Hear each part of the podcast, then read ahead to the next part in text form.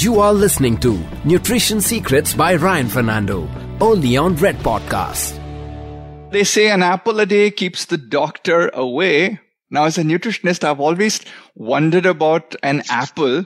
I've got my apple cufflinks on, and I think it's pomegranate. So today's session is all about anybody who wants to make a resolution in 2022, anyone who's wanting to exercise and put on more muscle, anyone who wants to exercise and lose fat, anyone who's exercising and worried like me at 47 that when I run on a treadmill, I'm like, okay, am I going to get a heart attack or not? And I brought together two experts. My first expert coming in is Dr. Ashish Contractor. He's an old friend. He's written a book called The Heart Truth. I'm going to get him on board right now.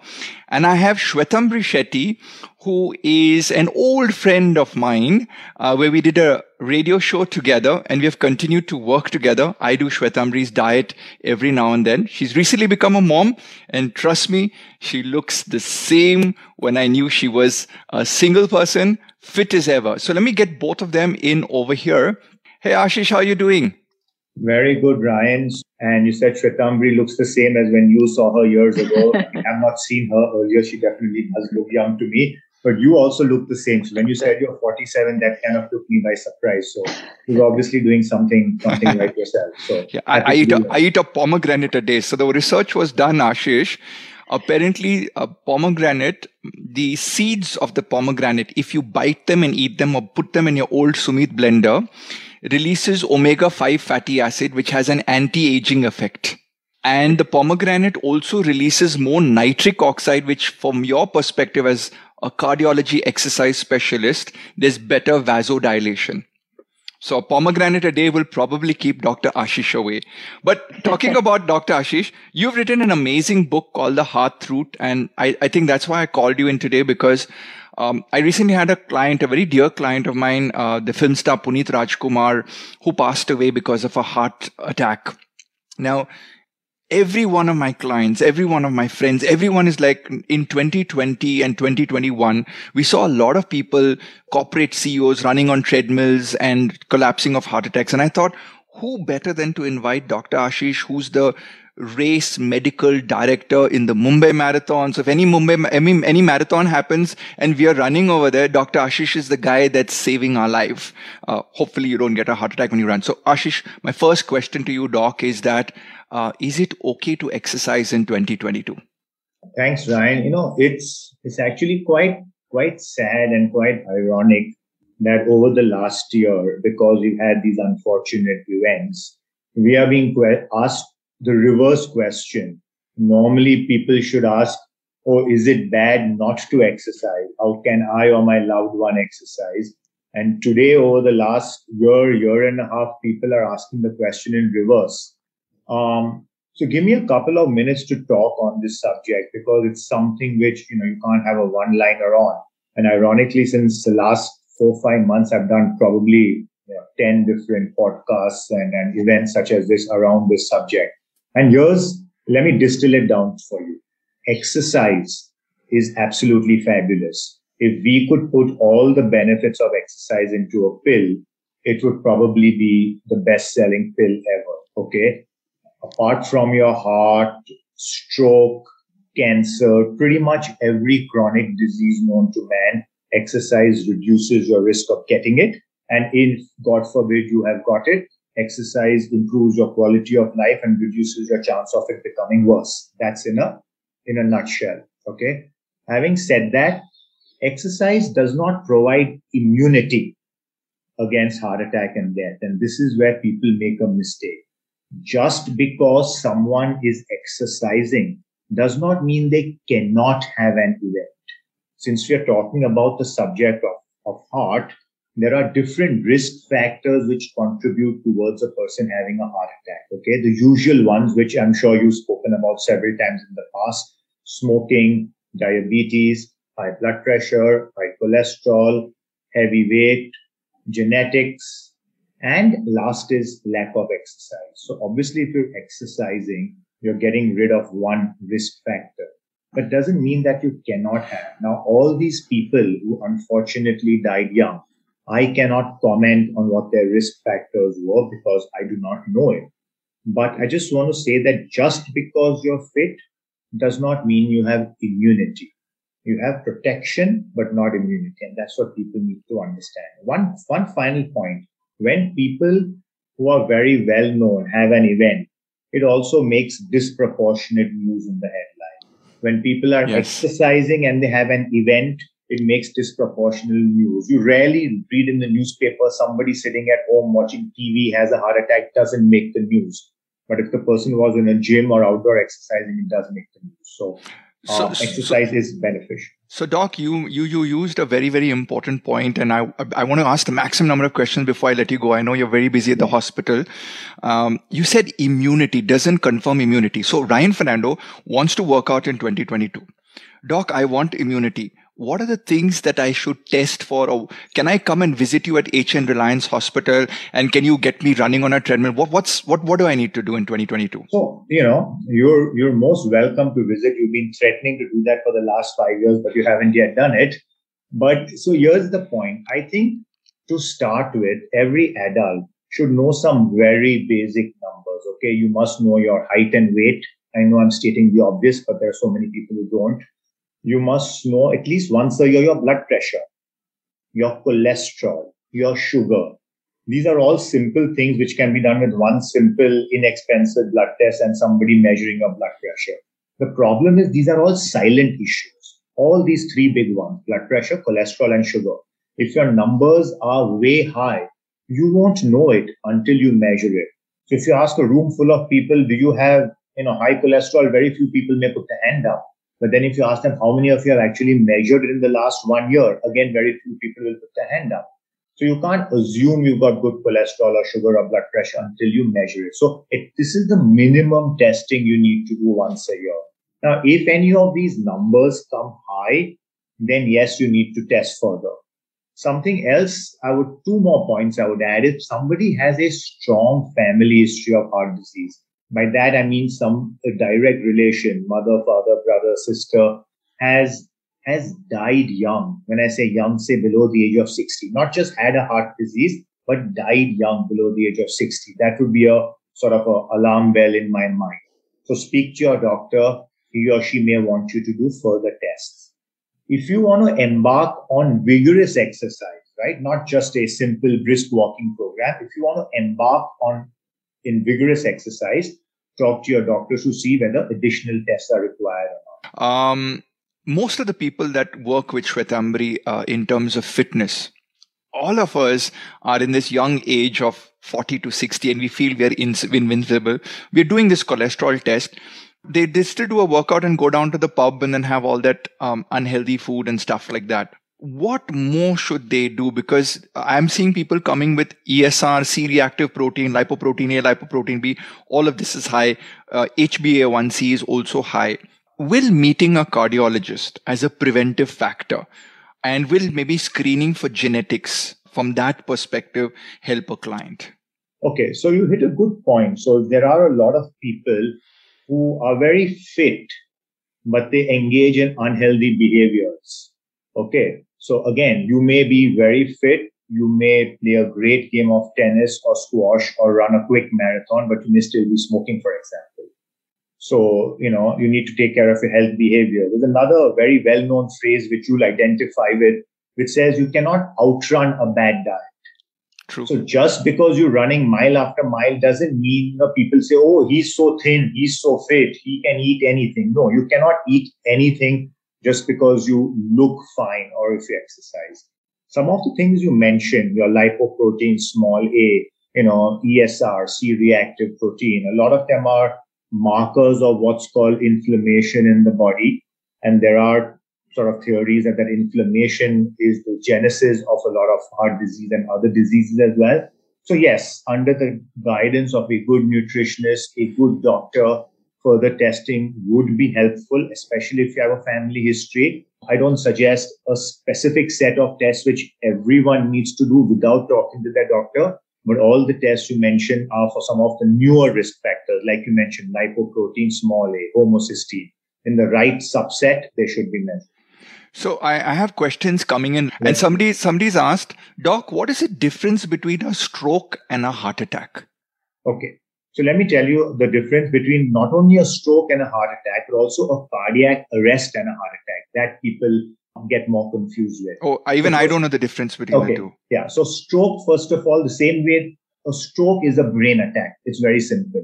When we say heart attack, is because there are blockages in the heart arteries and a blockage erupts and that causes a heart attack. Similarly, when you have a problem in the brain, the artery, there are two types of strokes. One is called hemorrhagic, when the blood vessel ruptures. That's about 5 to 10%. The other is when there are blockages. That's called ischemic, which is more common. So stroke, in simple words, is a brain attack. Okay, same way as a heart attack, there's a brain attack, same risk factors, blood pressure, cholesterol, diabetes, smoking, all the usual suspects. Let me tell you the difference between a heart attack and a cardiac arrest. Cardiac arrest, as the name suggests, is when the heart essentially stops beating or stops functioning. So pretty much everyone before their final breath, so to speak, they're in a cardiac arrest. Now, a heart attack is the commonest cause of a cardiac arrest. But every heart attack does not lead to a cardiac arrest. Okay, 1 out of 3 heart attacks tend to kill people on the spot, and they probably lead to the cardiac arrest. At the same time, a heart attack is not the only reason for someone having a cardiac arrest. Let's say you put your hand in a big electrical system and you get electrocuted, you will go into cardiac arrest. A lot of the deaths that we see in young people. Now, young, I would probably draw the line at 25 to 30, like we saw happen with the Danish footballer during the Eriksson, during the Euro. Yes. And also recently one Indian cricketer just collapsed and died. Those are cardiac arrests happening. The press wrongly reports them as heart attack. Those are not because of cholesterol, BP, etc. in the younger age. They are usually because of some abnormality in the structure of the heart, often genetic in nature. Commonest are what are called cardiomyopathies. Or some of the arteries are coming out of a wrong position. It's called the anomalous origin of a coronary artery. Or many of them are unknown, where the heart suddenly goes into what's called an arrhythmia, an abnormal heart rhythm. So those lead directly to a heart attack, a cardiac arrest without a heart attack. Okay, so Doc, if somebody has, like you said, a family member or something, or maybe they've done a genetic test and they figured out that they have the cardiomyopathy gene or the atrial fibrillation gene, or these things that are being identified in today's world, when they come and meet you, what is it that you are looking for in such people? And then what is the advice that you're giving them in terms of, I think the biggest factor today is fear. Because we have all of this knowledge to test, but then I think people bring upon the disease upon them by just manifesting a negative event. Yeah. So how do you comfort people? True. How do you guide people? Let's first talk about the standard, if I may use the word standard, heart disease, which is the blockage, the stuff that we most talk about, so technically called coronary artery disease. That always benefits with exercise. How much exercise at the right time is, of course, what we discuss with the client or with the patient.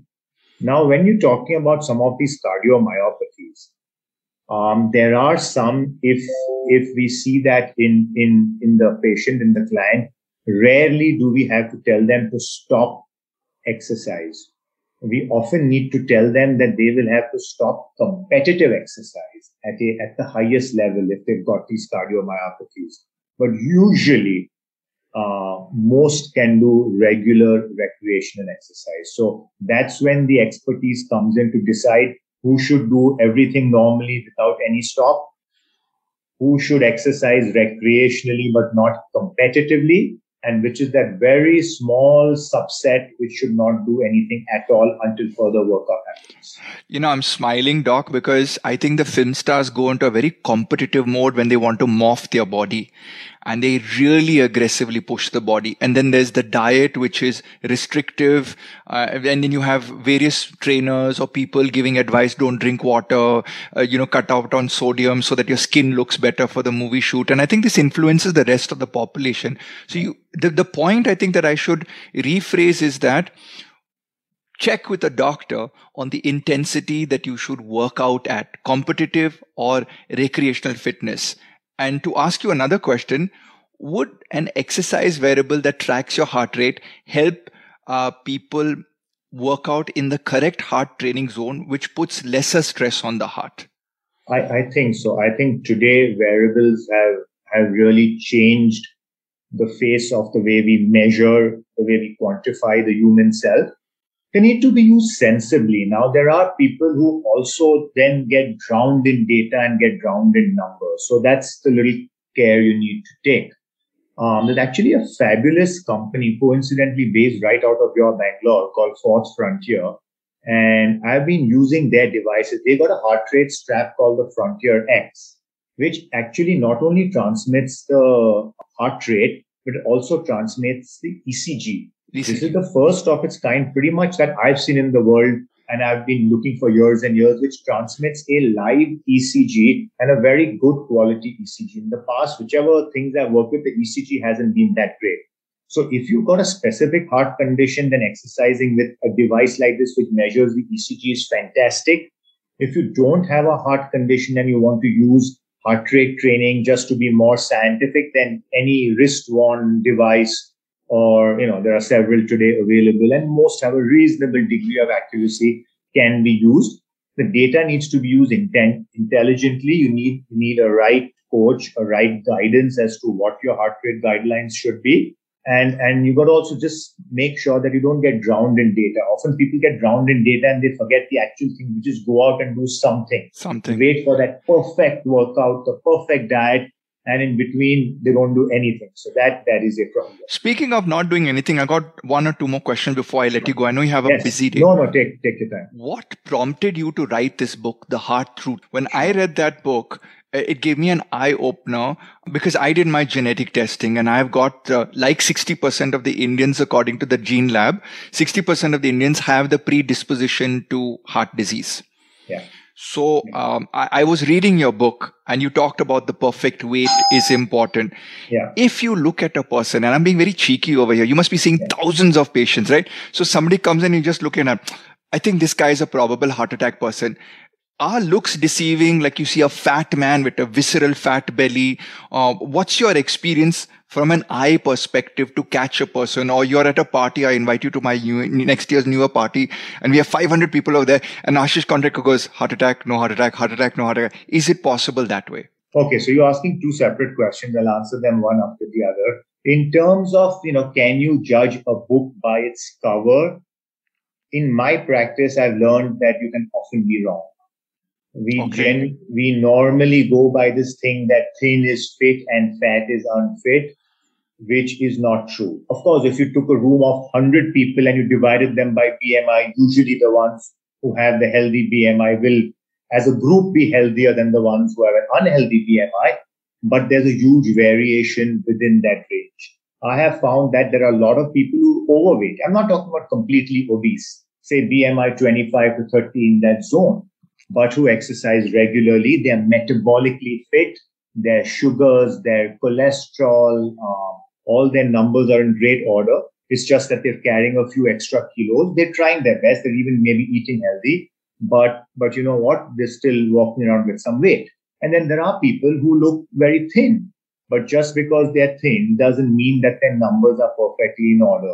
So I may not know just by looking at them, but by maybe observing them for half an hour and looking at their plate, I might get a little more inkling, but I've been horribly wrong several times. So I don't even want to go there.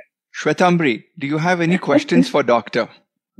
Well, I think the question that I've been getting in the recent past, owing to all those incidents of heart attacks, Doctor, is really about overtraining. And I just quickly wanted to ask you this question. What is overtraining? In a sense, we say that you should work out anything between 30 to 50 minutes, max an hour a day, and then be active through the day and not just, be sitting around. But I've seen a lot of the ones like between the age of 30 and 40 or 25 to 35, sometimes do like 2 hours, 3 hours of rigorous training. And I think at a slightly younger age, you may not feel the burnout as much. But can I relate that to eventually not being good for the heart? Okay, so you asked us a great question. Let me quickly answer Ryan's earlier question, what prompted me to write the book. In my cardiac rehab practice, we used to see, I must have seen over 10,000 people come and go.